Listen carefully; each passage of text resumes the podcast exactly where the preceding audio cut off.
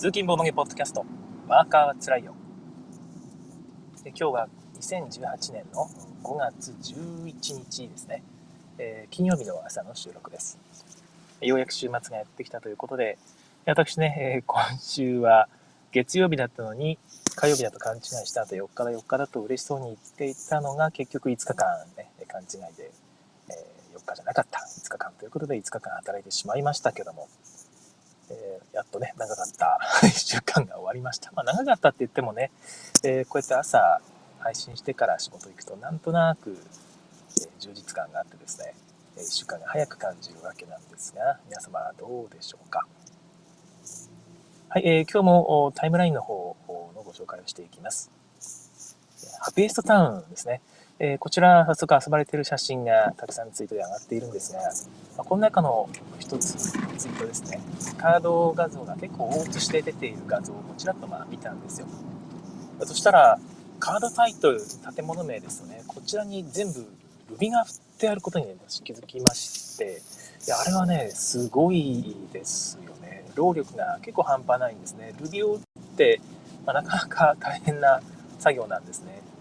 DTP でもっていくと結構めんどくさいってことがわかるんですが、このルビがちゃんと一つ一つ振り仮名ですよね、打ってあって、でなんでかなっていうところを考えてみると、これは6歳以上でも遊べると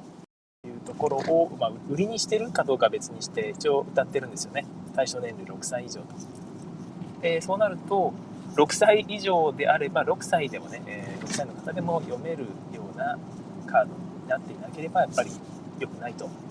いうことなんだと思います。で、あの素晴らしいなと思ったんですが、正人俊樹さんからあよく気づかれましたねということでコメントいただきまして、えでその話によると、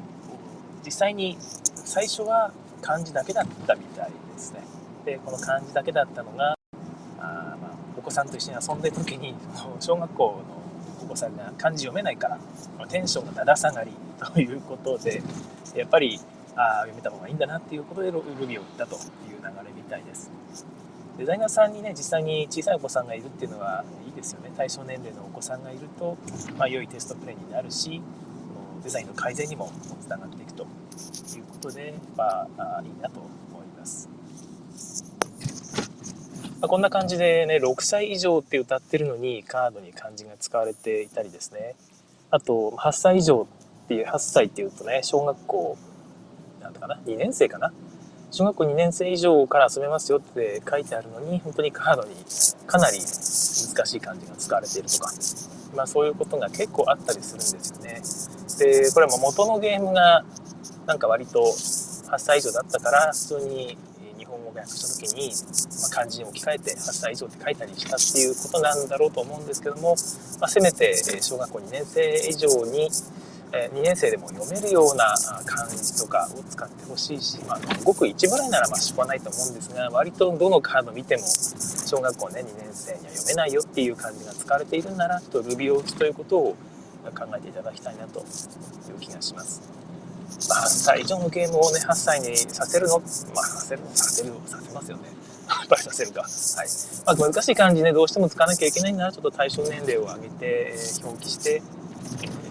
っていうのも大事かもしれませんよね。でちなみにルールブックも読めるようにしなきゃいけないのって話なんですが、まあ、それを言ったら対象年齢3歳のゲームはルールブック3社が読むのっていう話でそそれはそうじゃなくてやっぱり親御さんが読んでね聞かせてあげればいいだけなのでそこまでルビーを打つ必要はないかなと私は個人的には。対象年齢3歳以上とかって書いてねえー、なんだこれ、3歳には買えない値段じゃないのか、値段も3歳で買える値段にしろっつってね、えー、怒る人もいるかもしれないので、そこまで言い始めるとね。ま あまあ、そんなことはないよ。多分カードがそういう風になっていれば大丈夫なんだと思います。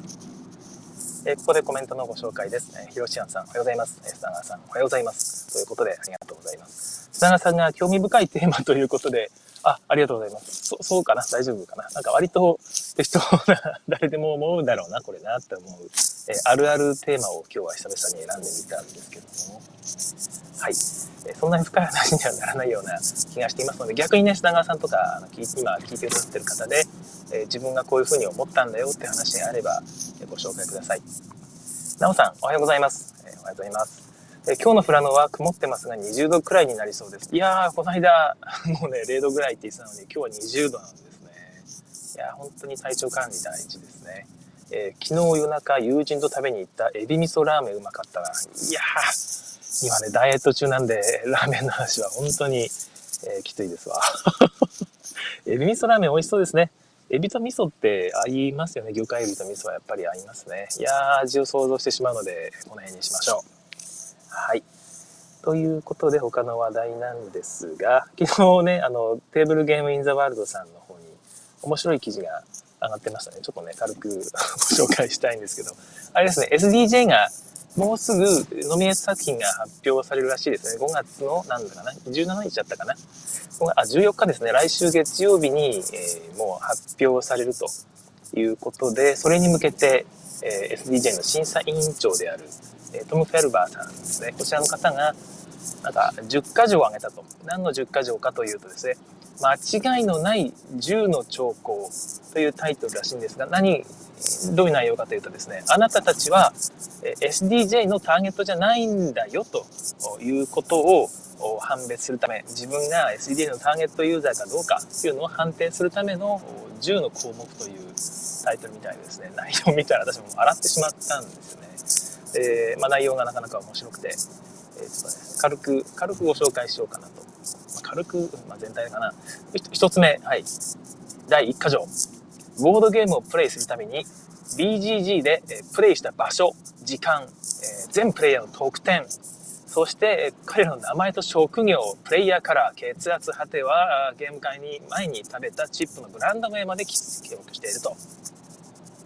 いうことで、僕はもう 最近、なんかね、一緒に遊ぶ人がですね、ハトさんが最初に始めたのかな、まあ、それより前にね、いろんな方が始めてられたんでしょうけど、周りの人がみんな iPhone にみんなの記録つけ始めてるんですよ。なんか、みんな豆だなと思いながら見てたんですけど、まあ、それがまさにここに書かれていてですね、ちょっと笑ってしまいました。みんな、え、何点？何点なの？って聞いて、こうメモってっていう。あれが、ね、あの姿をちょっと思い出して、え、笑ってしまったわけですけども、第2条ですね。ゲーム終了後にすぐ、あるいはゲーム進行中でも、Twitter、Instagram、Facebook、えー、Snapchat、こういうにプレイしているボードゲームの写真を投稿して、え、アカウントを持っている他のプレイヤーを紐付けまでしてしまう、そういうことをしていますか？私はあのアカウント紐付けまではしてないし、まあ、Facebook とかには全然投稿してないので Twitter オンリーですけどもやってますね、えー、プレイ中だろうが 投稿するって書かれてるとね自分のことじゃんと思って笑ってしまうんですけども、えーまあ、やっぱり SDJ のターゲットユーザーじゃないのかな？と。一応ね、1番目は私やってないので、まだ、まだ大丈夫。まだ大丈夫。まだ分ける時間じゃない。えー、第3番ですね。エッセンシュピールの後、戦利品ですね。まあ、我々で言うと現場ですよね。現場の戦利品、つまりイベントから持ち帰ったボードゲームの山を SNS で誇らしげにアップしている。やってますね。はい。やらないはずがない。ね。やりますよ、それは。これになるとでもほとんど えー、ゲームマーケットに行っている人は、えーね、該当しちゃうんじゃないですかね。ゲームマーケットで戦利品ですって言ってアップロードしたことがある人ってなっちゃったらもうほとんどなんじゃないかな。どうなんだろうな。まあゲームマーケットに来るような人はもう SDJ のターゲットじゃないのかな。どうだろうな。まあでも、まあ、ちょっと日本は特殊かもしれないですよね。えー、Twitter がかなり普及していますので、気軽に誰でもこう投稿できるわけで、まあ、そういう風な場所にね、投稿するネタとして、戦利品ツイートっていうのは、これはまあいい格好のネタですからね。それぐらいは許して、え、ください。えー、フェルバーさん、お願いします。はい、第4番目。ドイツ年間ゲームエキスパート大賞の受賞作の中には、まあ、難易度から言ったらキッズゲームだと本気で生まれるものっていうのがあるわけですけども、まあそれを審査員とかね審査委員長にこれはキッズゲームでしょっていう感じで、直接、まあ、非難してくるというようなことをするこれはフェルバーさんの愚痴ですよね まあまあ我々はまあ SDJ の審査員に直接なんかものを言う機会なんかないですから、まあ、こんなことはないですけども、まあ、ただえー、我々で言うと、あれですよね、えー、ゲームマーケット大賞とかが出た時に、いやいや、これっておかしくないとかね、一回でも Twitter とかで言ったことがある人みたいな感じで該当するんじゃないでしょうか。はい。私はね、まあ、おかしいんじゃないのっては言ったことはない、いや、言ったことあるわ。はい。えっ、と、あれ、言ったことがあるかどうか別にして、あの、あれですね。なんていうかな。えオインクさんのあれが取り上げられなかったんですよ。第2回のゲームマーケット大賞の時に、私あの、LINE タイルがね、全く入ってなかったのが、なんか本当に不思議でしょうがなくて、いや、これ、これ対象とは今までもなんか入るでしょって思ったんですけど、まあその前年にね、えー、海底探検で対象受賞してますんで、その辺が、えー、なんかいろいろと忖度されてしまったんだろうか、よくわかりませんけども、えー、まあそういうことをツイートしたことは、え、なんで LINE タイル入ってないのってね、そういうことを言ったことが、まあ、ありますね。まあ、該当するのかな。はい。ということで、直接言ったわけでもないし、別に、えー、まあ、それはそれで審査員の、えー、結果なんだろうから、まあ、仕方ないねとは思ってるんですけども。はい。5番目がね、ちょっと笑ってしまったんですよね。定期的に海外からクールなオタクの T シャツを高いお金を払って送ってもらっている。これ、あの、ハトさんが 結構これに、えー、該当するんですよね。あの、いつも、素数が書かれた T シャツとか着てるんですよ。どこで買ってんですかって言うと、いや、通販で買ったとかって言ってね。いや、まあ、あの、すごいおしゃれでかっこいいんですけど、まあ、あれをね、想像してしまって、笑ってしまったというかですね。まあ、ありますよね。私もね、オタク T シャツ、えー、ノットフォーミー T シャツ作ってるような人間ですから、まあ、該当しないとも限らないんですね。はい。6番目がですね、えー、未知のゲームデザイナーと新規出版社が出すキックスターターのボードゲームにシステムが機能しているかどうか全くわからないのに120ドル以上払う用意があると、えー、大事なのはフィギュアがかっこよくてイラストが心を奪われることであるということを聞いてですね、ビクッとした人ね、何人もいますよね。えー、私はこれ実はちょっと該当しなくて、さすがにね、聞いたことがないようなメーカーが出している綺麗なだけのゲームは逆に警戒しちゃいますよね。えー、ルールをしっかり読みたいし、買う前に、まあ、ゲームがね、面白そうに見えてもちょっと敬遠しようかなって思っちゃうぐらいですね。えー、でもまあ、タイムライン見ると、まあそういう方も散見されるということです。まあ、これは、なんていうのかな。ドイツのゲーム業界がちょっと懸念していることが反映されてるんじゃないですかね。えドイツのゲーム出版社っていうのは基本的にしっかりデベロップ、編集をするという文化がありますから、そういうのを全然してないように見える見栄えだけの綺麗なゲームがキックスターターね、米国の方でガンガン成功しているのを見ると、ちょっと歯がゆい思いがしてるんじゃないでしょうか。まあ、その SDJ の審査員たちっていうのは基本的に出版社とは関係のない人たちで構成されているはずなので、別にこれが出版社の意見だってことじゃないんでしょうけども、やっぱり批評家でありますから、まあ、ドイツのゲームそれぞれ愛してるっていうことがあるんでしょうね。はい。7番。えー、平日夜のゲーム会では、バットマン、スポック、ティム、ストラッピが、ダース・ベイダー、ララ・クロフト、リックモーティと闘技場で対決したら、誰が何ラウンドでどうやって勝つか、などという議論をしている。はい。まあ、なんとなくわかりますね。えー、まあ、オタクな妄想話にうつつを抜かしてるかどうかって話ですよね。ゲーム会とかに行くとね。なんかね、そういう話をしそうなメンツがパッパッと頭に浮かびますけども。で、これに対して8番でいきなり、えー、そういう議論をしているという話が7番でしたけど、8番で議論？ゲーム会では議論など全くしない。頼むからプレイヤーはボードゲームに集中してほしい、ね。そういうふうに思ってる人。はい。えー、前回のポッドキャストの内容ですよね。まあでも本当に、あんまりね、変な議論とかしてる場が、まあ、まあ、っていうか、時間があったらボードゲームに集中しろよっていう人もたまにいて、私はもう全然思わないんですけど、始めた頃はちょっと思ったことがあったかな。ボードゲーム始めてる時に、なんか世間話をこうバーっとし始めると、ボードゲームしに来たんだから、ボードゲームしようよってこうね、思ったりもしたんですが、最近はもうもうすっかり慣れてですね、え、自分から世間話を始めるという、え、ゲーム中、待ち時間とかですね、え、それぐらいの勢いでのんびりやってることが多いです。まあ、うん、マジックサークルを壊すぐらいの勢いで全然違う話をしてしまうとやっぱ良くないと思いますけども、ちょっとした雑談ぐらいは OK かなと思っていますね。まあ、10番はまどうでもよくて、えー、っと、まあ、いわゆるクラシックゲームですよね。マジック・ザ・ギャザリング、チェス、囲碁とかね、ティチュー。そういうやつがオールタイムベストで、他のゲームは全然必要ないよっていう人。まあ、これはなんか、ゆるハードゲーマーっていうよりは、本当のカジュアルゲーマーというか、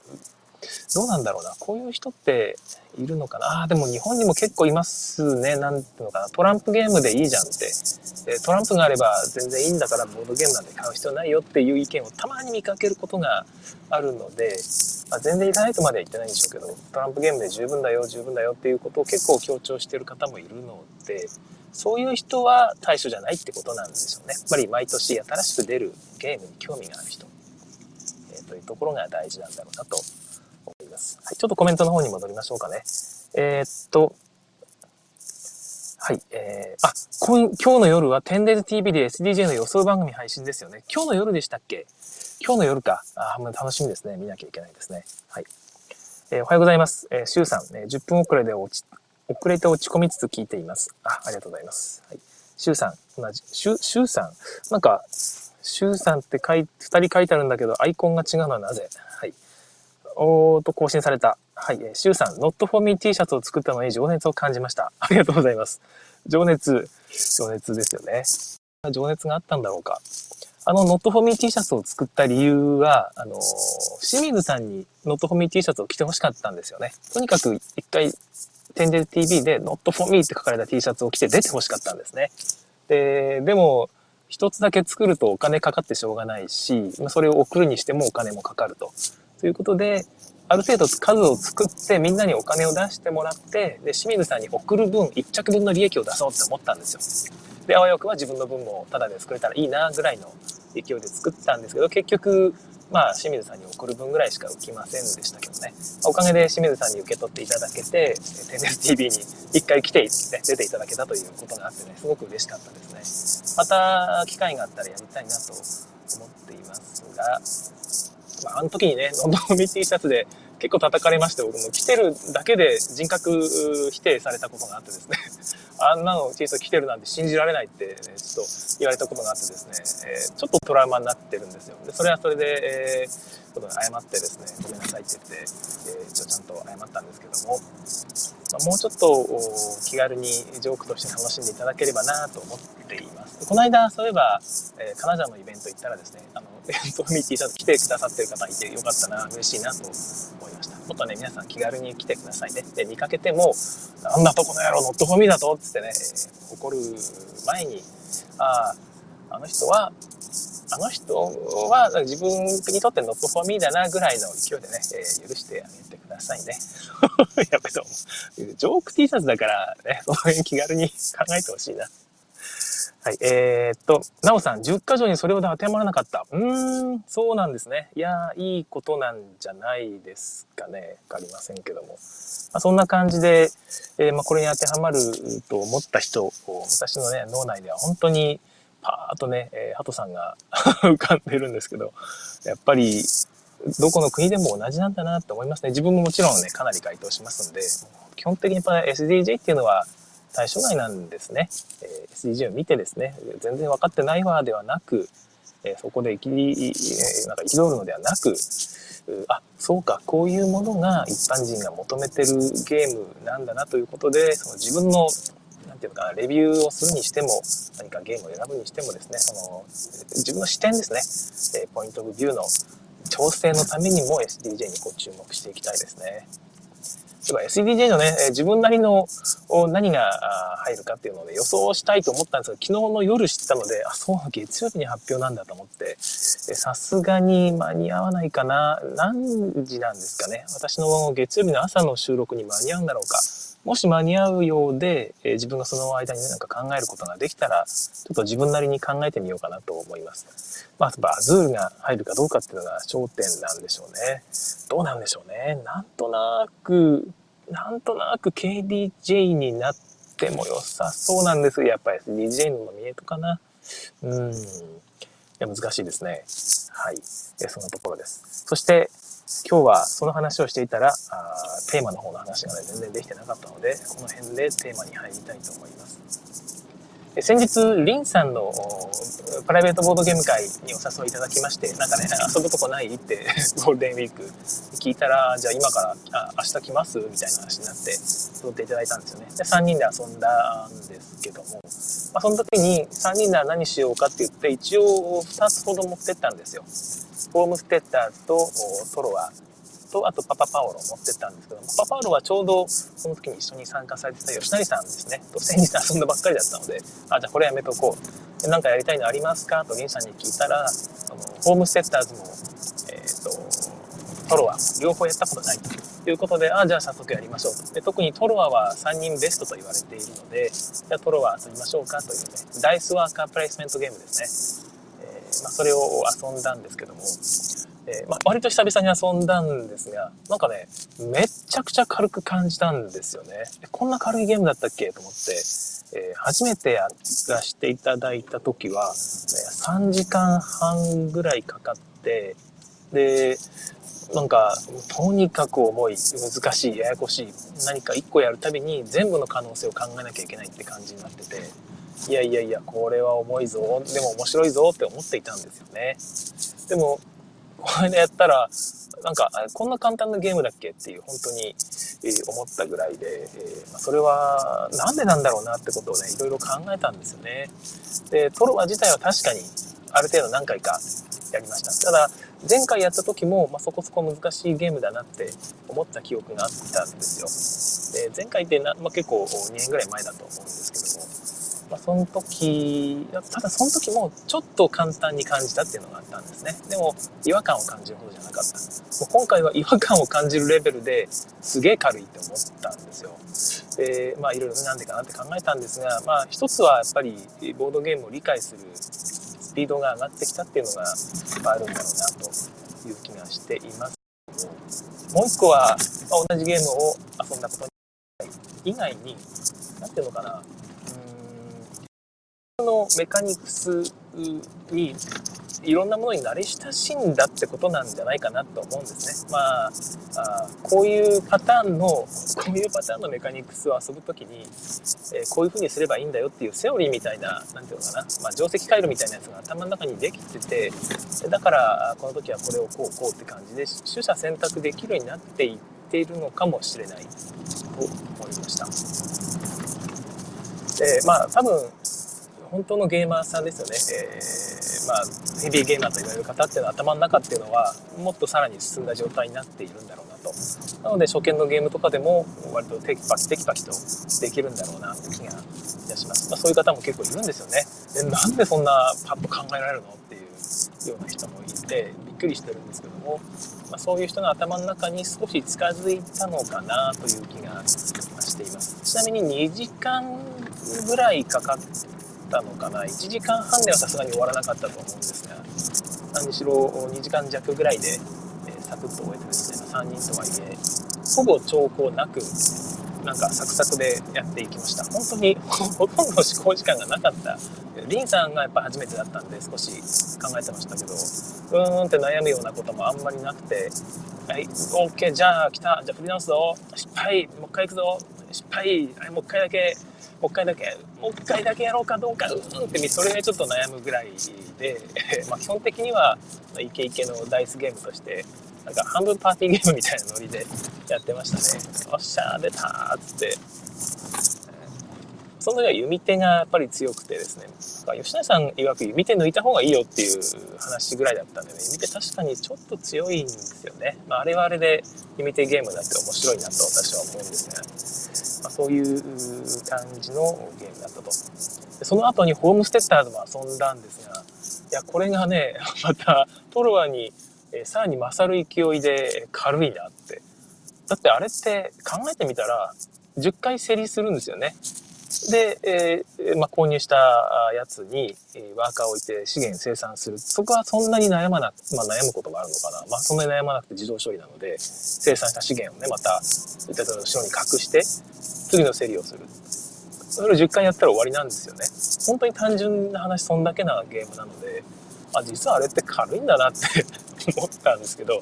まあ、初めてやらせてもらった時は、全くボードゲーム経験がない時だったので、本当に3個目か4個目ぐらいに遊んだゲームがホームステッターズなんですよ。だから当時はなんて難しいゲームなんだって思ったんですよねこんな複雑なゲームをが存在するんだ世の中ってすげえなこんな複雑なゲームをプレイできて幸せだなって 思った記憶があったのが今ではですね超軽ゲーって思ってしまうというこの差この差はなんかねある種危険なものがあるなと少し思いましたやっぱり初心者の頃の気持ちがね、えもう失われてしまったってことですよねあの時にこれをめちゃくちゃ重く感じたあの気持ちっていうのはなんかやっぱりピュアで大事なものだったんじゃないかなって なんかそれを失ってしまったんだな自分はっていうことが少し怖いなと思います。結局誰かね初心者の方がいた時にあこれ簡単だからやればいいですよって言えてしまうわけですよ今の自分の感覚がそうだから。ホームステッターズそんな難しくないですよって言って進めてしまう可能性がすごく高いというか今自分は結構そんな気持ちになっているんですよね。でただ実際私何人かの人にホームステッターズ初心者の人ですよね進めてきたんですがみんな難しいけど面白いって言ってくれてるんで、まあ、進めること自体は別に間違ってない気はするんですがあれは十分初心者でも楽しめるただ簡単かどうかって言われるとやっぱり初めての人にとっては難しいゲームなはずで、まあ、そこの、ね、気持ちをちゃんとこう自分が変わったんだっていうことを意識しておかないと誰かと話してる時にちぐはぐなことを言ってしまう可能性があるし、まあ、ぶっちゃけ自分がゲームデザインをする時ですね最近できてないんで本当にあれなんですがゲームデザインする時にもいやこれぐらいできるでしょとこれぐらい簡単だよねって気持ちで初心者向けゲームをデザインしてしまうことになりかねない、えー、と思いま、あ、ぶっちゃけその同人ゲームですね。あのゲームマーケットに出てるゲームにもそういうゲームが結構散見されるような気がするんですよね。割と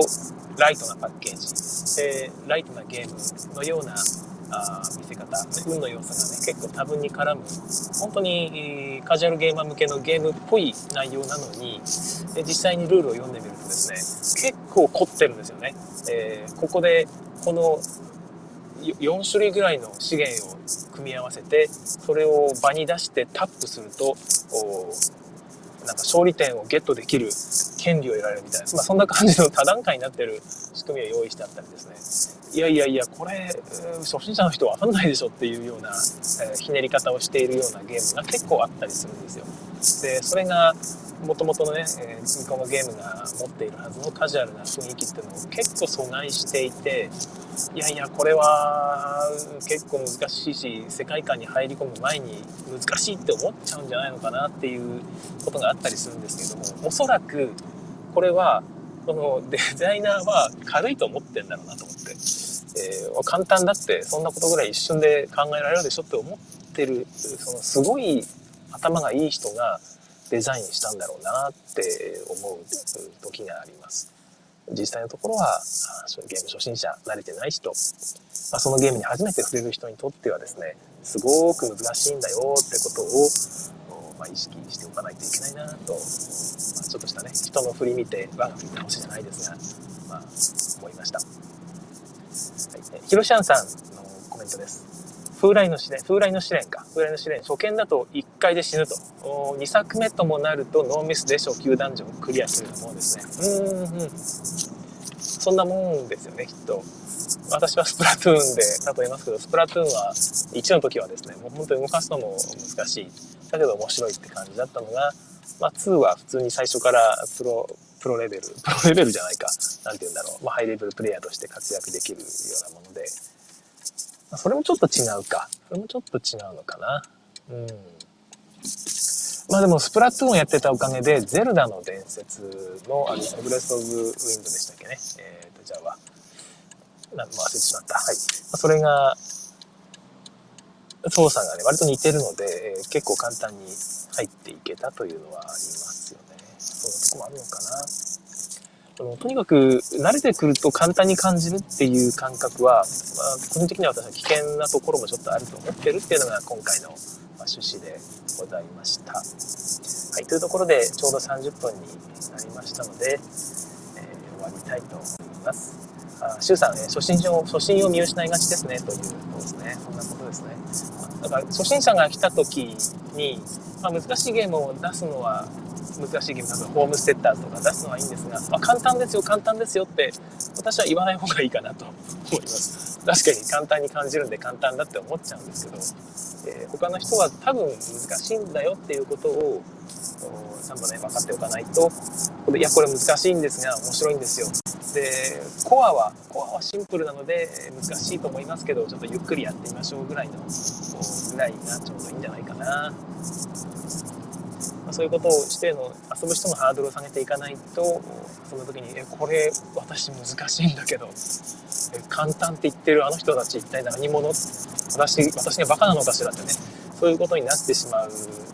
可能性が十分あるんですね。で実際にそういう意見を聞いたこともあってですねみんなサクサクやってめっちゃ簡単そうにやってるけど自分全然ダメ毎回めっちゃ考えちゃう時に「えあもうこの簡単ですよ」っていわゆるオタクの方は言ってしまいがちです。あら、一緒ですよ、こんなの。なんか難しいんですか？ということを、えー、言ってしまうと、あの、言われた方はですね、まあ、正直カチンときますし、あへえって、もうね、あ、私とは違う世界の人なんだ、へーって思っちゃうだけなので、そこは初心者の方に感覚を合わせて、これ難しいですよね。僕もあの最初の頃は本当に全然できなくてっていうふうにして、えー、言って話を合わせていきたいところですけども。はいなかなか難しいのかな、まあ、ゲーマーさんはゲーマーどうしてやった方がいいのまた例の話にありますけど、まあ、初心者の方にやるときは自分の初心を忘れずに、えー、そういうふうにしていきたいなと思います。はい。ということで、あ、最後にペヤングさん、えいただけ、いらっしゃってます。コメントおはようございます。ということで、ありがとうございます。えこの辺で今日は終わりたいと思います。えー、ということで、あ、そうか。昔重かったゲームっていうのを久々に皆さんね、遊んでみてください。結構、あ、こんな軽かったっけって思うことがあるはずです。そういう感じで、えー、まあ、昔でなくてもね、最近遊んだゲームでもいいので、1回目難しすぎたゲームをもう1回遊ぶと、結構軽く感じて、その時に見えなかった発見、ホームステッターズなんかも私今回かなりいろんなまた発見があって、あ軽い時にはあ、重いと思ってた時には見えなかった何かがまた見えてくるっていうことで、ゲームより楽しめますから、ぜひね、もう一回遊んでください。ということで今日はここまでにしたいと思います。今日は金曜日。残業せずに行きましょう。ただ私ね、ここ2日間残業せずに行きましょうって言った日に限ってですね、残業をしてしまってですね、まあ、昨日もちょっと残業っぽかったんですが、3日間か、3日間連続で残業しちゃってるんですよね。で今日ぐらいはなんとか残業せずに帰りたいものですけども、うまくいくんでしょうか。皆さん応援してください。皆さんもね、頑張り、頑張ってね、定時に帰りましょう。それでは、仕事帰りに聞いてくださってる方は、仕事お疲れ様でございました。えー、次回、金、次回は月曜日ですね。月曜日の更新を楽しみに。さよなら。